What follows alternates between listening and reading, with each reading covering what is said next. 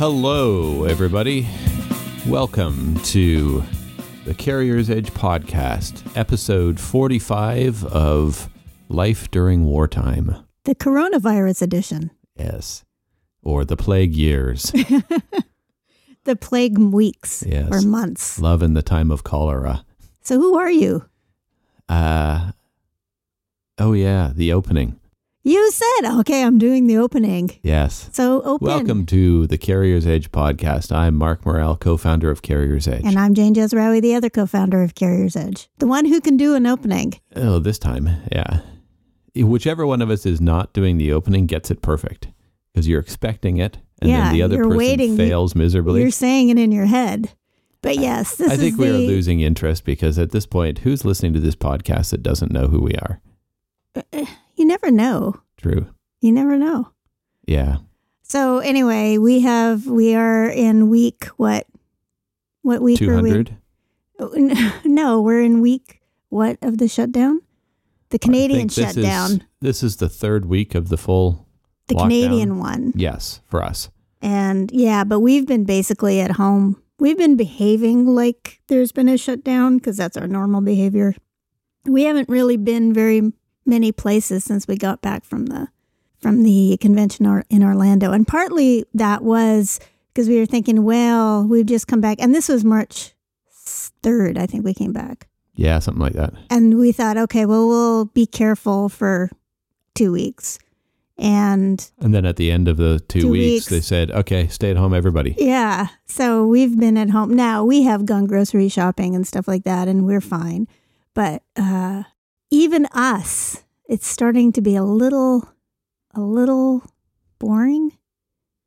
Yeah, it's kind of irritating that we can't go to the restaurants we normally go to, and even Yeah, some of the have to cook places that we do takeout from are not around or not not open right now. So yeah, But that's is- a that's a you it's a know minor small price to pay. I mean, so we are not on the front lines. We're not out there doing deliveries or doing that kind of Stocking stuff. So shelves. So, in much respect to those who are doing all of the tasks that help everybody stay home. hmm So, hashtag truck drivers, hashtag grocery store workers, hashtag doctors and nurses, hmm Yes, stock people farmers. that are stocking the shelves. Uh, all of the fast food workers that are still dealing with all of that. still giving out their Tim Hortons double doubles to Yeah. People who are somehow in their cars at a drive through. yes. Which in this town, I'm sure they're still getting business through there. So Oh yeah, if you're in Canada, you're either on your way to or just coming from a Hortons drive-through. Yeah. I mean, I, how much different is it going to be? Most people do go through the drive-throughs. Yeah. So, our daughter works at a Tim Hortons, and she's not working right now because it's better to. Well, I didn't want her to work, Yeah. and also it's better to give the hours to the people who need them rather than you know a student who really doesn't need to work. Yeah. that- Who really only needs to work so she has more money to spend at Hot Topic. Yeah, Yeah. there are And we- people who need that money. no more earrings need to be bought. hmm you know, even if it's to help the economy, this this child has so many bits of metal in her room. So, for today's episode, we are not going to talk about cybersecurity. And I said that intentionally because that's kind of like don't think about elephants. I know, I know, but cybersecurity is out for audio right now, so I haven't been working on it. But we're it's not, not, front of mind. I'm not going to stop talking about it. I'm not. I want to bring it up. So I knew by saying it you would have to say something about it. Yeah, because you're. Yes, you You're can, and you can't call me me. all the names you want to call me right now. That's exactly why I did it. Starts with an F and ends in an F. ah, okay. Uh, So, so, what are you? What do you? What you didn't tell me before what you want to talk about? What do you want? well, I have a couple about? of things, but I think the conversation we were just having before we started this podcast is a very good one because we were talking about what really is a training issue uh, in the Mm. context of this outbreak. So we were having a conversation about whether we should be doing a new course that talks about uh, the cab maintenance stuff. There's new guidelines from TMC about cleaning cabs and things like that. And you have some of that in your existing course on preventing illness, but that's Right. kind of a very high level surface kind of course. It's not in depth. Well, it's not in depth for this particular this particular situation. thing. It's, a kind of a just general, a general. So you know, viruses are everywhere. Uh, your hands are going to bring them to your face because and et before cetera, et cetera. Wash your hands. in the pre-COVID time, people needed that, but now that information is kind of everywhere. So we were talking about this and whether or not it really is a, a training issue. So what are training issues? And this kind of thing, we decided really isn't a training issue because it's a one pager, it's an infographic, it's a set of bullets on things to remember to have with you. That's not really a training situation. Well, it's also everywhere. If you Yes. want to protect yourself right now, taking the course that we have is not going to tell you very much more than everybody on every newscast all the time. Um, all the politicians, when they get in front of a camera all the time, your company all the time. You know, like uh, there's just so many ways of getting this information that you don't need to say, okay, you need to be assigned to a coronavirus prevention Mhm. training course, which is a, well, it's, it's not the best use of your time. but also from a training standpoint, it's changing so quickly. The content is changing so quickly. True. that the time it takes to put together a proper course, to design it, to do the research, to do the uh, proper interactivity and things like that, by the time you get that finished, the content is changing. That's true because, like two weeks ago, or even a week ago, uh, the World Health Organization and the Canadian health authorities were saying, don't wear a mask. Don't wear a mask unless you're sick. And now, I don't know what they've decided, but the WHO is kind of going, well, we're going to look at where whether you should be wearing masks or not. And the Canadian health officials are saying, well, if you want to wear a mask, you can if it makes you feel better, but it doesn't help you protect yourself that much. You still have to practice good hand hygiene, and like don't touch your face and stuff like that.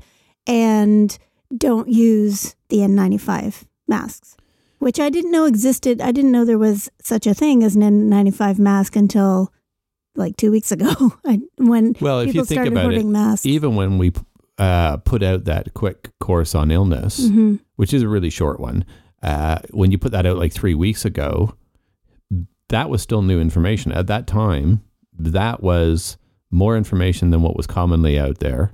And people were just starting to say, wash your hands, and there was no real information about specifics or anything like that. But in three weeks, we've gone from that kind of being useful for people because it's stuff that most people don't know or aren't practicing to everybody already knows this because you're bombarded with it all day, every day. And the situation has changed so much anyway that there are other things to be thinking about specific to this outbreak.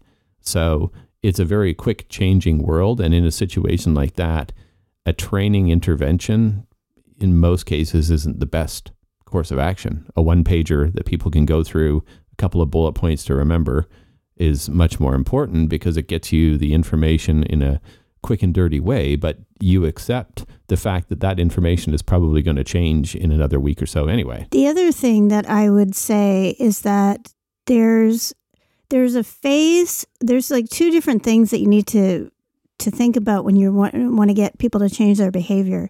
And one is the background knowledge uh, about why you should change your behavior, which is what training does, and you know the specific steps to follow, that kind of thing. But then you have to have the reinforcement on the other side, which is um, companies saying this is what you need to do, companies modeling that behavior, companies giving their people the equipment to to do that behavior. So for the in this case, you know, give them hand sanitizer or wet wipes to make sure that they can clean up that kind of stuff. I can't I can't write a course that says, you know, I can't write a course that will do that part of it. You need to have that human touch, that human interaction where people are it makes it easy for people to follow those guidelines rather than just understand them. Well, and also company specific Exactly. uh, guidelines. Somebody who's hauling food might be different from someone hauling pharmaceuticals, might be different than someone hauling And uh, even within medical that, equipment. but even within that, you think about uh, every different shipping point. Mhm. So it really needs to be okay when you go into this shipper, Yeah. Here's what we want you to do. When you go to Walmart, this Walmart in this location, Yeah. this is what, and most companies do that. Most companies have those guidelines, especially around um, places where there's extra security or extra like hazmat kind of stuff. Like so, oil, oil fields or um, like places where there's more security, so you need TWIC and that kind of thing. There's always those those instructions, and I think companies or, or carriers are really used to doing that. It's just that they have to change all of their processes really, really fast. But that it's very, very important that you don't just look at something as a training problem. Is that you have to have those two prongs, uh, that approach, or uh, you you can't just start making demands of people without telling them why, and you can't just tell them why and not ask them to behave in a certain way and not reinforce the behavior. Mhm. Both of those things need to happen. So I think that the illness course that we have does the job for providing knowledge, but every single fleet has to think about how they're going to make sure everybody understands and is following the guidelines and has the equipment that they need. Now, it's striking me that it's going to be very interesting to see over the next three months or six months kind of the outcome uh, of this and how it will be different from one fleet to another based on how much they understood that going in. One of the issues that we've long had is that sometimes people think everything is a training problem. Doesn't matter what the issue is, training gets assigned.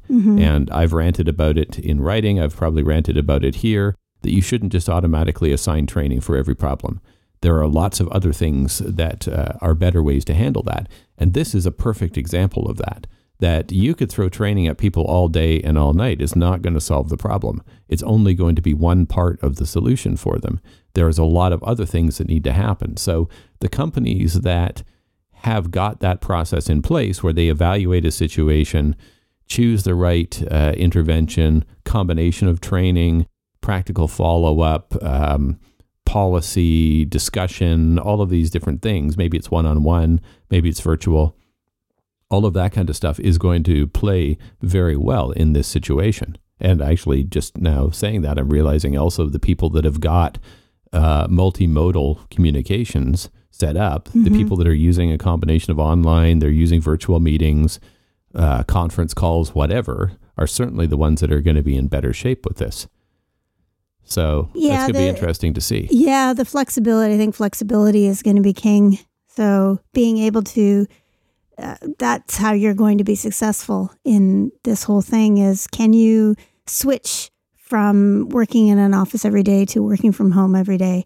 And we've seen a couple of instances where, and it's local people, like people, the contractors that we use or services that we use at home, um, where you see a real big difference, where they basically just went away hmm they did no communication, no nothing, no mitigation. It's just okay, we're done now, and you know we still don't have toilet paper tape, paper holders in our in our redone bathrooms. We do have toilet paper though. We have toilet paper, yes, that that's very important. We bought we actually happened to buy a whole whack of toilet paper like three days before everything went crazy.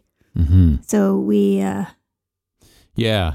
Uh, so people are handling it very differently. mhm. And I'm, I'm thinking that it's going to be a real wake up call, I guess, for the people that were still doing it the old way.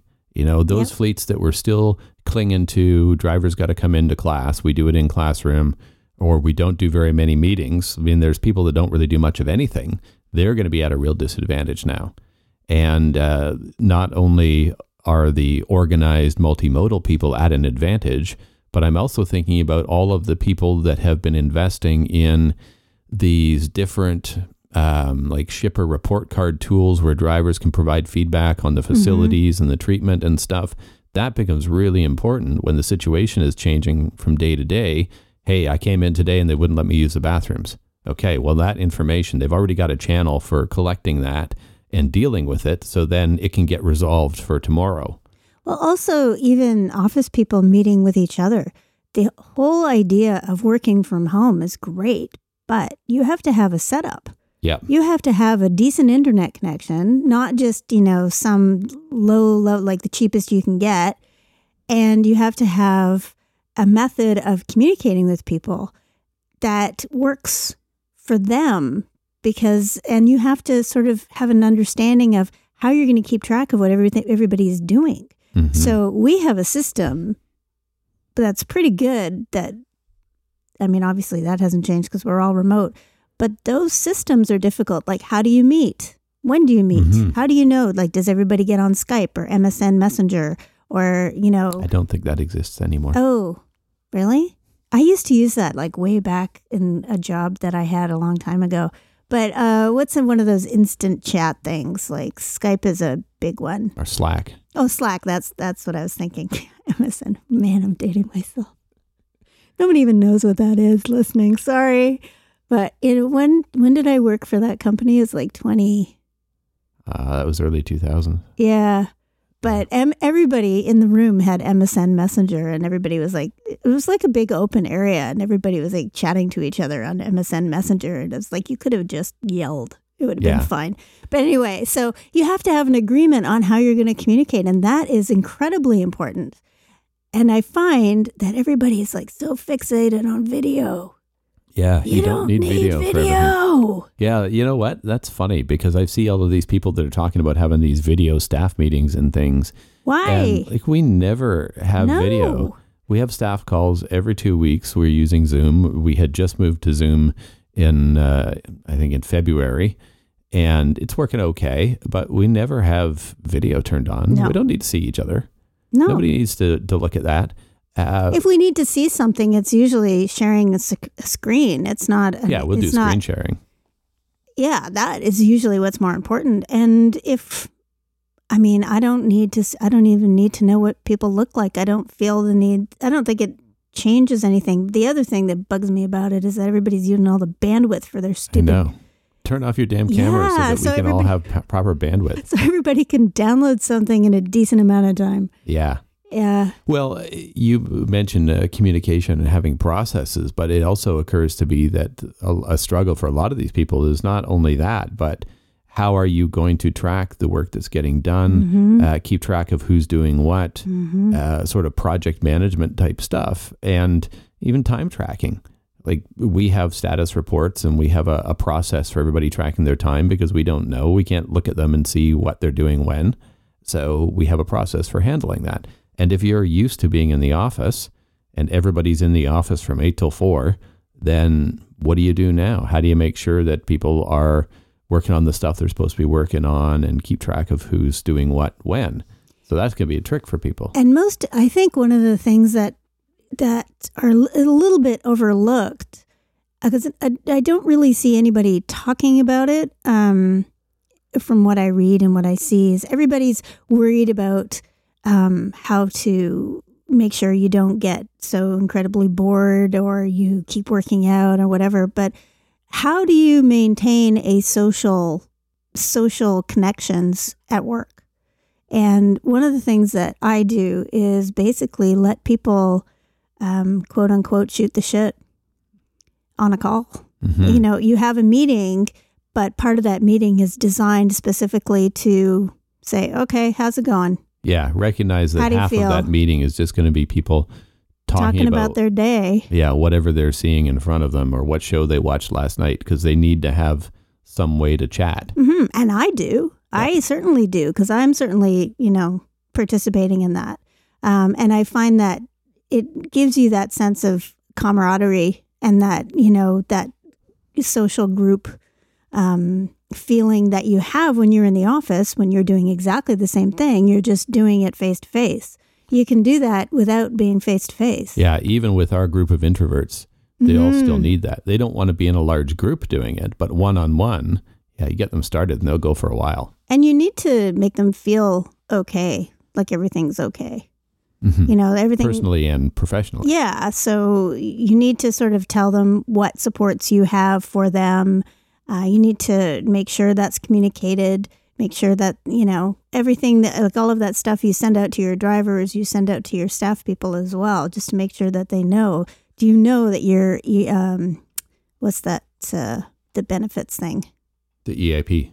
EAP. I want to say ELD. That's why I was asking. So, but the EAP, What EAP benefits do you have that people could take advantage of? I know actually in Canada, the Shoppers Drug Mart is um, offering free uh, telehealth services as well if you don't have a doctor. Um, they keep sending me messages about it. So, That's cool. yeah, yeah. Yeah, there are tricks to successfully working from home. And the the one that I'm noticing a lot when I see people people posting pictures of them working from home or trying to work from home or even you see all of these media people that are broadcasting from home, none of them have got a proper workspace. Like they're all doing it. The people that are setting up at the dining room table or Yeah. they're doing it in their family room or a rec room in the basement or something. And it's like, damn, that is going to be a recipe for disaster.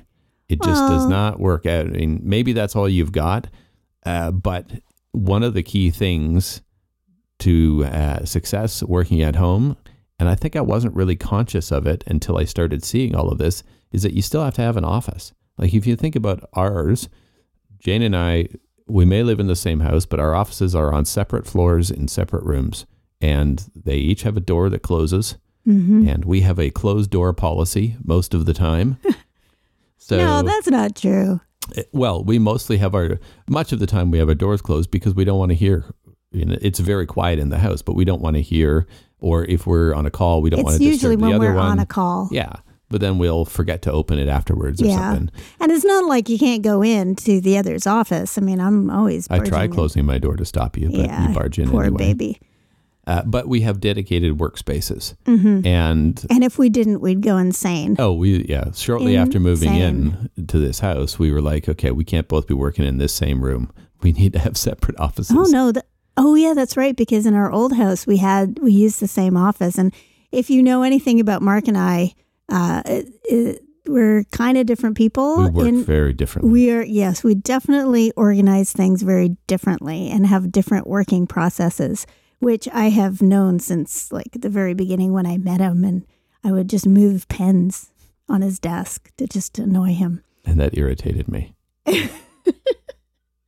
I put It was the my way of flirting with you. I put the pen there for a reason. and he doesn't want to put anything on his walls, but the pens have got to be on a in a specific place. But I'm like I organize in piles, so hmm I know where things are. Don't move my stuff because the piles are very specific. Yeah. And So uh, we were not going to be sharing No. workspace, and we did have an office that we shared in the in our old house.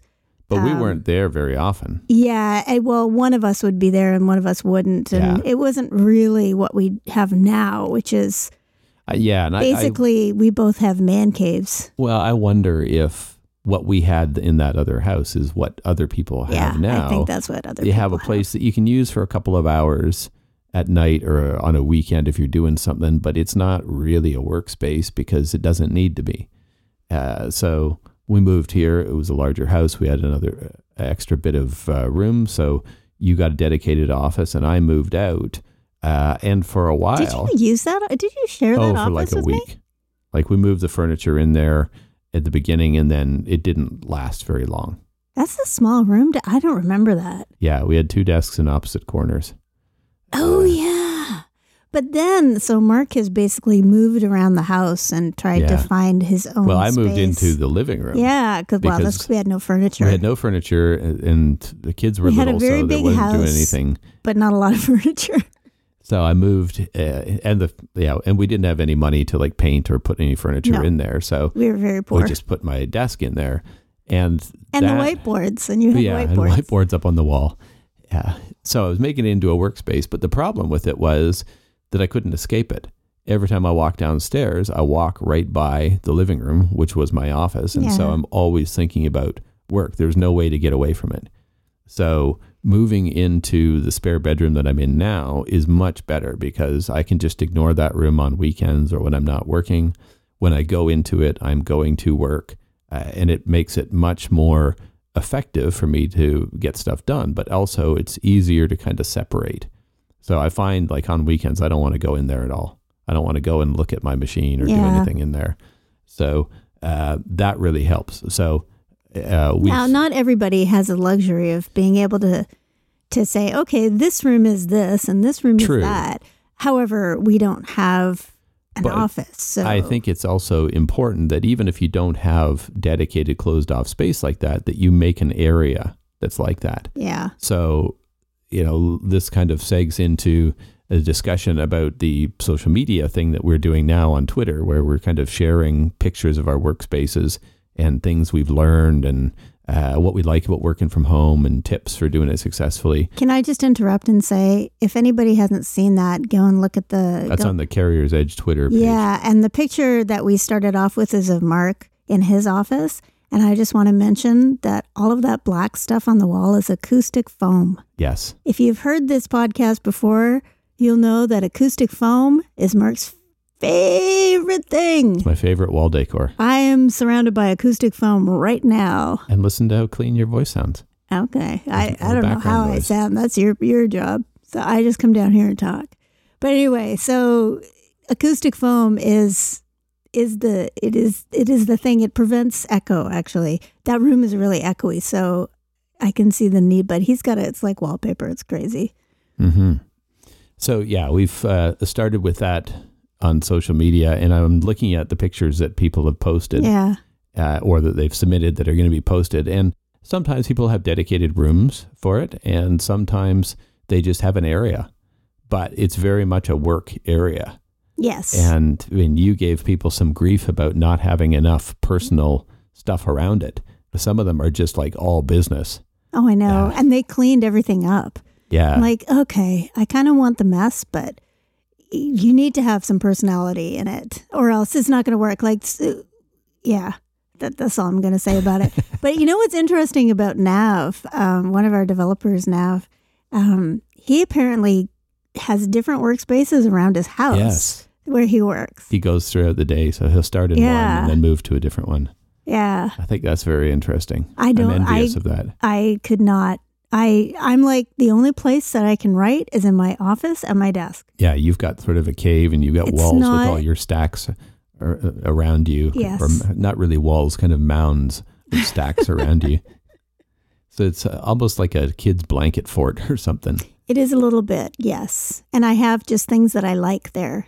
Oh, I got to take a picture of my Galaga stuff. Yes. So that's one of my favorite things is Yeah, Galaga. video game things. Yeah. Some Superhero yeah, posters. superhero posters. Wicked, a Wicked poster. Um, Yeah. So but I've always had stuff. you've definitely made it into a place that is kind of your own sanctuary to go and close off the world. Yeah. Yeah. Especially but I mean, th- I mean, I don't have to do it on a temporary basis. This No. is this is what I'm going to work in forever. Yeah. So I'm I'm actually thinking that I want to repaint, but that's a that's a topic that's a summer project. yeah. That's that's way far down the road Yeah. because I'm not going out and getting paint. Hanging around Home Depot looking at paint chips. Yeah, All of those chips could have the virus on it. shut up. That'll be a summer project. Yeah. Um, but anyway, workspace is is really important. If you can have a workspace where you can have it set up for that for the amount of time that you think you're going to be home, if you can have a little bit of a permanent setup so that you don't have to clean it off every night for dinner, Mhm. or you know, you actually have a table that you don't have to clean up. You can just leave it there. That really is helpful where you can like when you cuz when you're at work and you have a desk at an office, you don't clean everything off of it so that you can use it for dinner. and you don't clean everything off it so that someone can play a video game. You have it, it is your space. And that needs to be, you need to have that space. You know, it's funny as you're mentioning that, and I was thinking that we have worked in places where nobody had a permanent desk, I know. and I hated it. I hated it places where it was kind of an open concept, a bullpen type area, and you Mhm. would come in with your laptop in the day and set up, and that's where you'd, and you'd have to sign in to the office. Oh, yeah. Like you'd have to actually request a, you'd have to go and pick the cubicle that you yeah, wanted to Yeah, the ones that are available, and then you oh, can I have hate that. hoteling. Ugh. Yeah, Oh, I hated that. I'm glad that it's kind of gone out of fashion. Well, it's it was a horrible way to make people work. I mean, yeah, no one wants to just kind of zip in and zip out.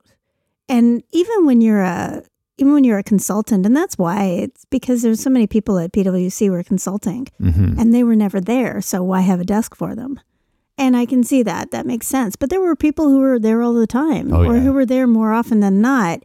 And, you know, give them a particular desk. And I know that you and Chris used to, like, you basically Well, there had was a the group same, of us that had assigned same desks. desk every day. Yeah, we were actually assigned. A Oh, were you? Desk. Oh, yeah. okay. But that was hard work. They did not want to do that. They did not want anybody to have a permanent desk That's because in their head, if you have a permanent desk, that means you're overhead, and we want to cut overhead. Everybody else should be out doing billable work. Yeah. So Oh, those words. Billable work. I hate that. get too. out doing billable days at client sites. Yeah.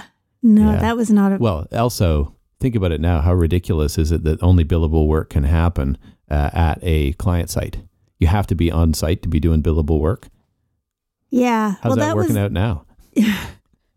I think it's not. Yeah. But yeah, there's a lot of people who had to be emergency flown home Yeah. Well, because there yeah. was probably a lot of people who were working around the globe who who are consultants who Yep. who had to basically say, "Okay, got to come home." yeah. That would have that would have freaked me out. Well, when I worked at uh, Solcorp uh, during the SARS uh, outbreak, Solcorp's business was insurance software, and they had like two thirds of their workforce were consultants that were on site at insurance companies implementing and customizing the system. And many of the Canadian, probably 80% of the Canadian consultants actually worked in Asia Pacific because they had already saturated the Canadian market. They owned that whole thing. So they were moving on to other markets. And Asia Pacific was a big growth area. So you had like all of these Canadian consultants that are on long term assignment in uh, the Philippines or Indonesia or Malaysia, places like that. And when SARS came out, it's like, okay, get out.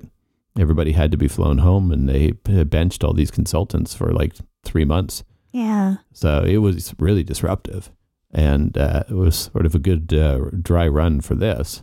Yeah, I'm wondering how if if it's if any of that experience is helping with this experience Mhm. for trucking companies especially. But we Yeah. shall see afterwards because I'm sure everybody will be talking about it after.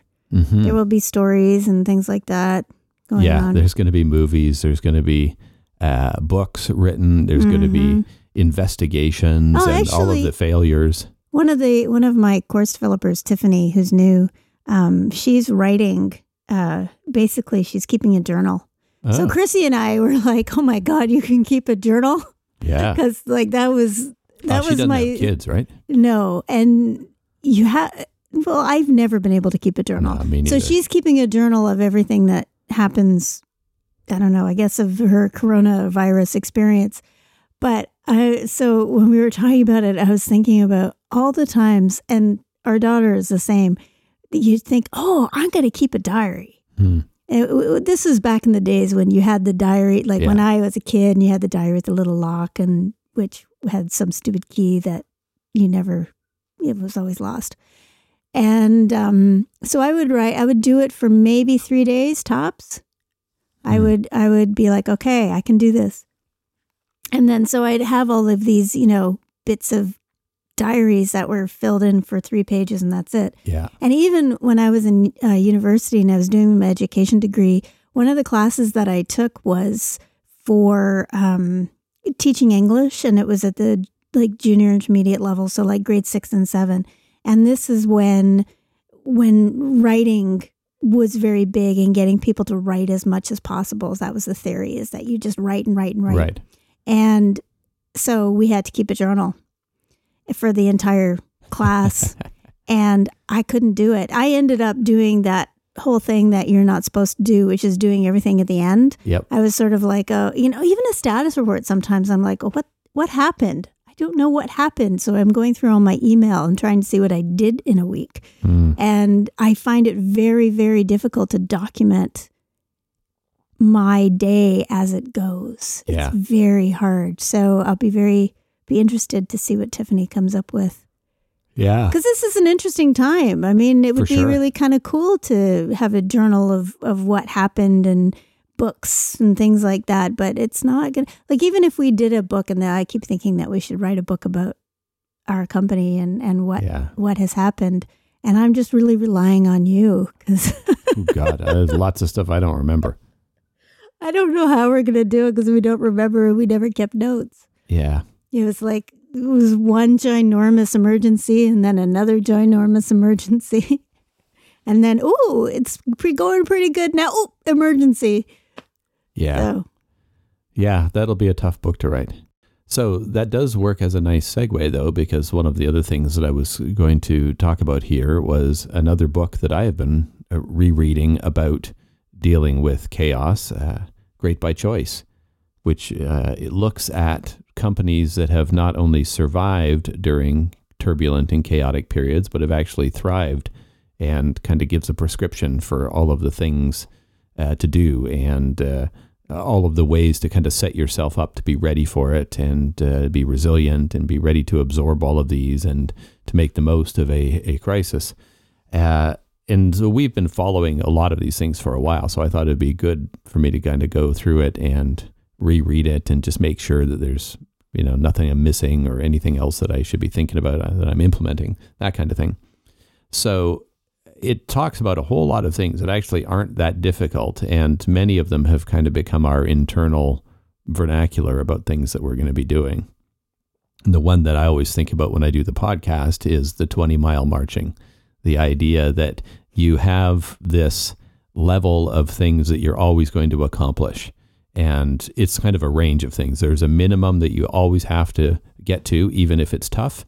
And then there's an upper uh, ceiling that you won't go beyond. So in the tough times, you have to kind of struggle to keep that bare minimum. But in the good times, you've got to hold yourself back uh, from doing too much. And by doing that, by sticking to that kind of consistency, you actually have more resilience. You're stronger and able to do it uh, for longer, and you have better performance over the long term. oh, we have definitely been doing 20, so- 20 mile march. Yeah, and the idea is that if you're marching across the country, um, doing 20 miles every day, no matter what, is going to get you across the country faster than if you go a lot in a good day and hardly any in a bad day.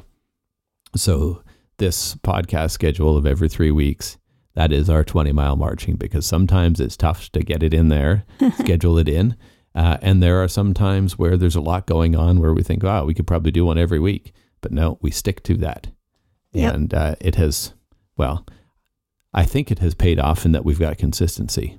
I don't know if anybody actually likes the podcast, but we've got them out there all the time. So, one of the things that I noticed when I was reading this book that I don't know if I had forgotten or if it was just kind of in, buried in the subconscious, but uh, one of the things that the book talks about is consistency in sort of planning and execution.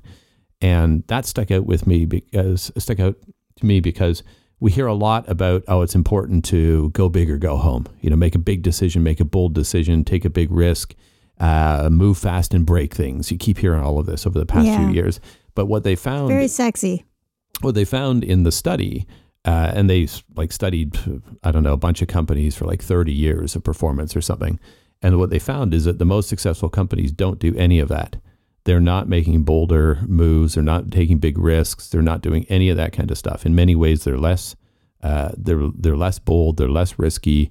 So it's kind of the slow and steady wins the race, which sort of ties back into that uh, 20 mile marching. But the part that jumped out for me is that all of these companies that were being evaluated faced turbulent times uh, and big crises that they had to deal with. And the successful ones didn't change anything about their strategy. So there's a lot of people that are like, okay, what do we need to do differently? How are we changing to uh, address this uh, this pandemic currently? But it seems that the best practice really is just keep doing what you're doing.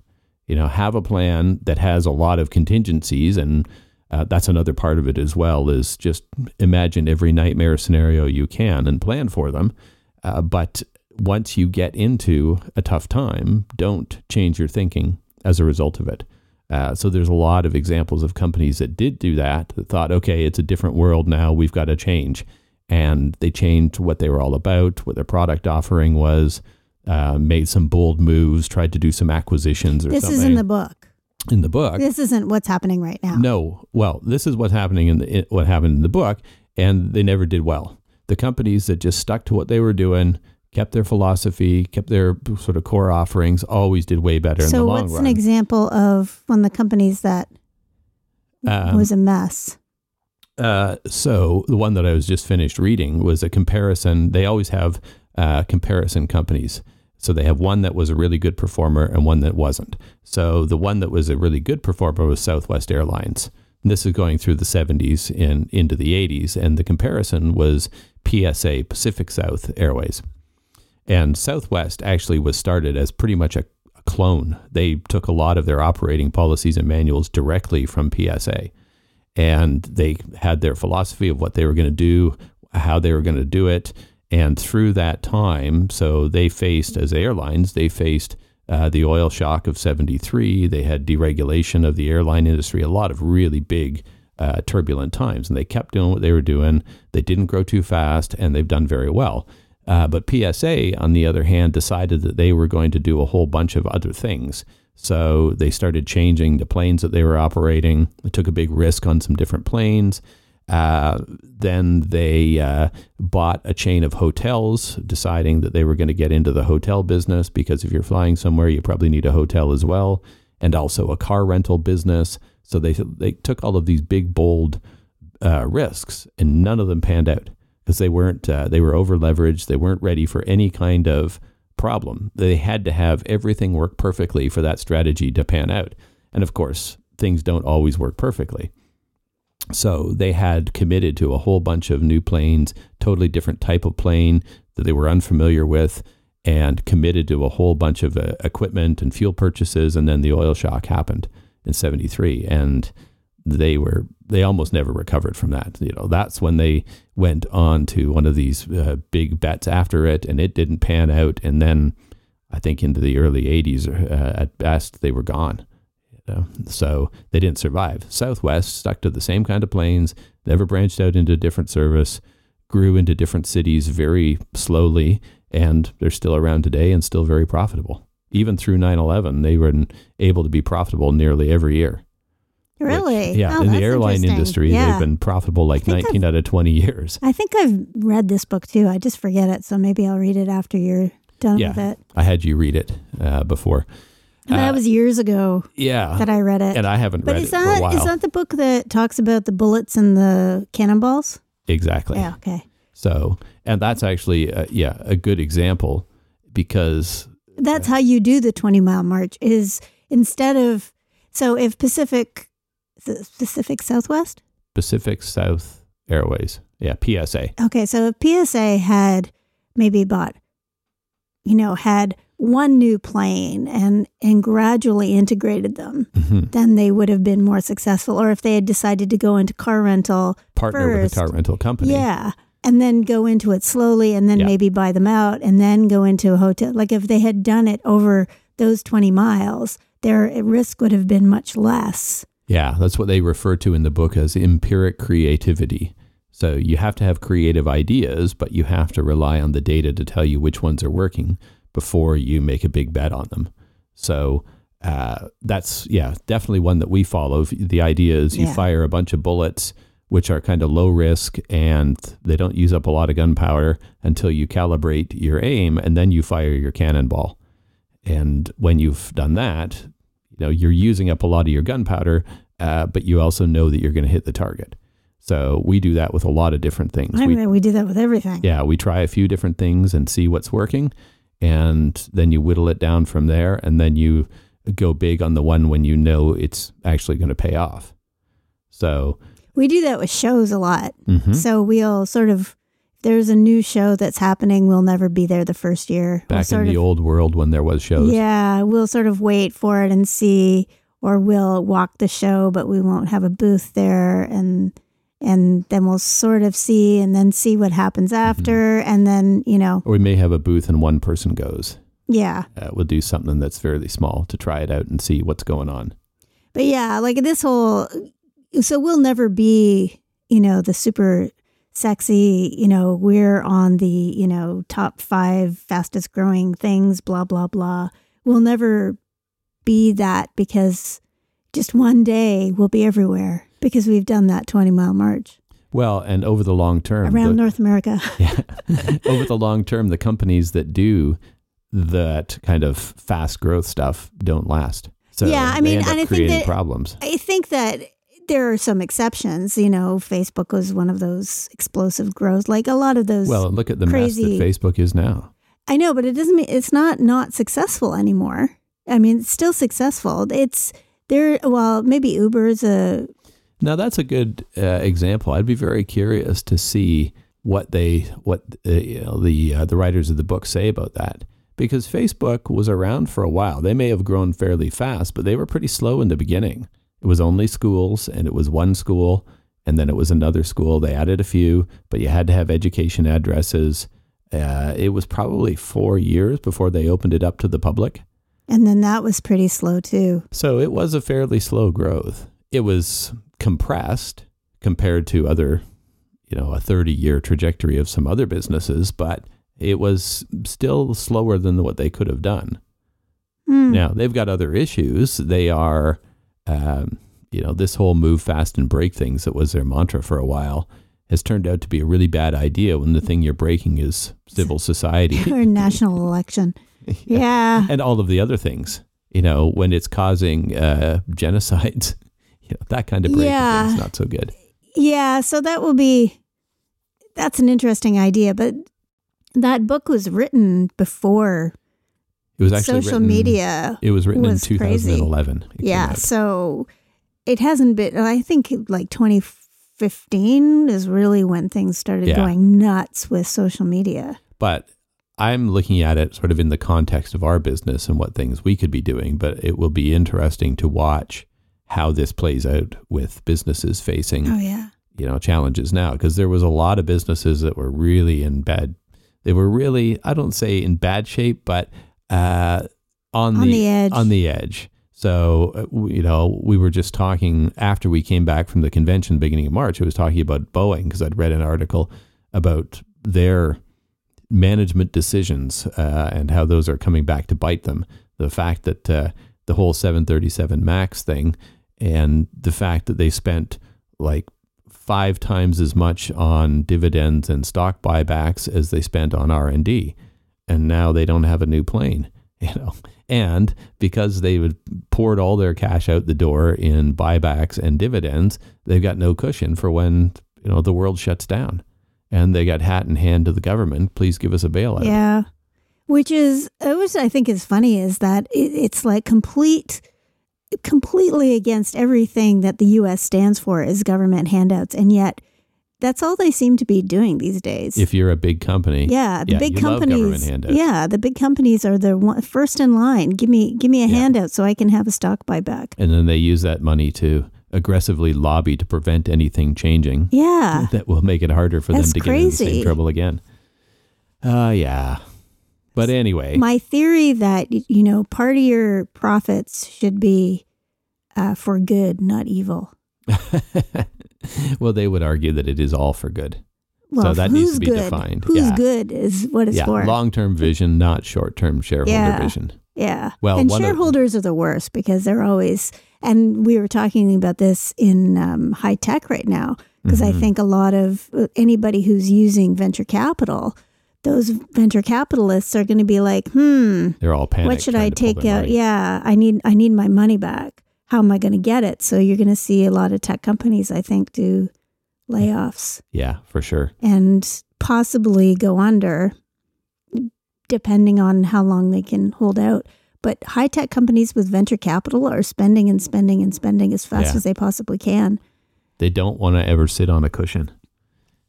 No, know, well, the whole it. idea is that you have to you have to build the business, or you have to make it look like you know you're going somewhere, so that the investor can either get the money out or think that they're getting a bigger payoff down the road. But if you don't grow, like if you don't hire a billion bazillion people and have tons and tons of advertising, and you don't look like you're doing that Mhm. much, then then an investor is going to be like questioning that Yeah. which is what I think is nice that we don't ever we've never had any outside investment and we don't we don't a lot of the things a lot of our decisions don't make sense to the investment community but they make sense to us. So we're just oh, gonna sure.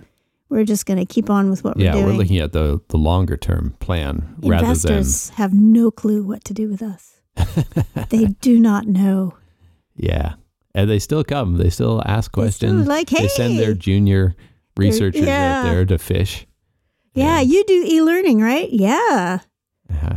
What would you and do I with best the same. fleets? yeah, that's the same question that I always ask them, just to see what their answer is, and they don't even know what I'm talking about. I might as well speak a foreign language No. to them. So, yes, and uh, uh, so one of the other things that I notice these fast growth focused companies, um I guess, missing the boat on is that whole business of keeping a cushion. They don't have any kind of cash cushion they just spend everything that they get. It all goes into hiring or uh, advertising and marketing stuff. and they just carry a lot of debt. well, they spend all the cash they have and then they go and raise another round. Mm. Or, yes, debt. I mean, everybody is for years, and people were saying it to us as well. Hey, debt is real cheap. It's a good time to go into debt. It's a good time to borrow to do stuff because interest rates are really low. Well, you're going to have to service that debt at some point. You're going to have to pay that back. hmm So now there's people that are really highly leveraged that are in trouble. And uh, there was a good example from the book. One of their uh, profiled companies is Microsoft during their big growth time. And uh, they're talking about Microsoft, I guess, was notorious for being able to find any scenario imaginable that uh, would be negatively affecting them. They're like, they're referred to as Dr. Doom. Uh, everything that they could find that's going to go wrong uh, with them and plan for it and sort of be prepared so that they never get caught um, unprepared for anything. And I guess in the early days, Bill Gates wanted to have enough cash on hand to cover expenses for a full year without a cent of revenue. Wow. Did they ever do it? Uh, I don't know if they did, but they were very, they've always been really conservative Yeah. in their guidance and their planning and sort of their growth and expenditures. Uh, now, they uh, part of that is paranoia. You know, he's always waiting to see who's coming around the corner. well, if you have Apple who's sitting on your doorstep, Well, and Bill Gates did that to IBM, right? yeah. He was the 20 year old hotshot kid who went and you um, know, decimated IBM's PC business Yeah. for their software business. So, I mean, if you're doing it to someone else, you got to think, oh, someone's going to come Yeah, and do it to You're you. worried about that. Yeah. Who's going to come and He always wanted to have enough cash yeah. that he could make a move, which makes a total perfect sense because it kind of goes back to being ready to fire a cannonball when you need to, which is another part of the book is move fast when you have to, move slow when you can. You know, they're not always people that jump at the opportunities. They sometimes take their time, but when they have to move fast, they're ready to do it. They've Yeah. got they got all kinds of gunpowder if you've got a massive cash cushion. So I am going to be very interested in seeing what happens and where these businesses end up, you know, And what it three looks months from like, now yeah. and even a month from now. You know, we saw the first batch of layoffs yesterday uh, that were announced, uh, sort of tech companies in the trucking space. And uh, I will be interested in seeing where it goes from there. Yeah. Well, I think that's a good place to. Well, that's kind of a downer, but We will get through this. we the will sun get. will no, rise. don't say that. Well, okay. On a positive note, I called to book our pool opening for the summer. That's always happy news. So with that, Whether we're gonna get it or not, it remains to be seen. But the thought was there, and it's Yeah. sunny outside, so we can we at go. least go sit in our backyard. so yes, thanks for listening. Have a great day. Have a good day.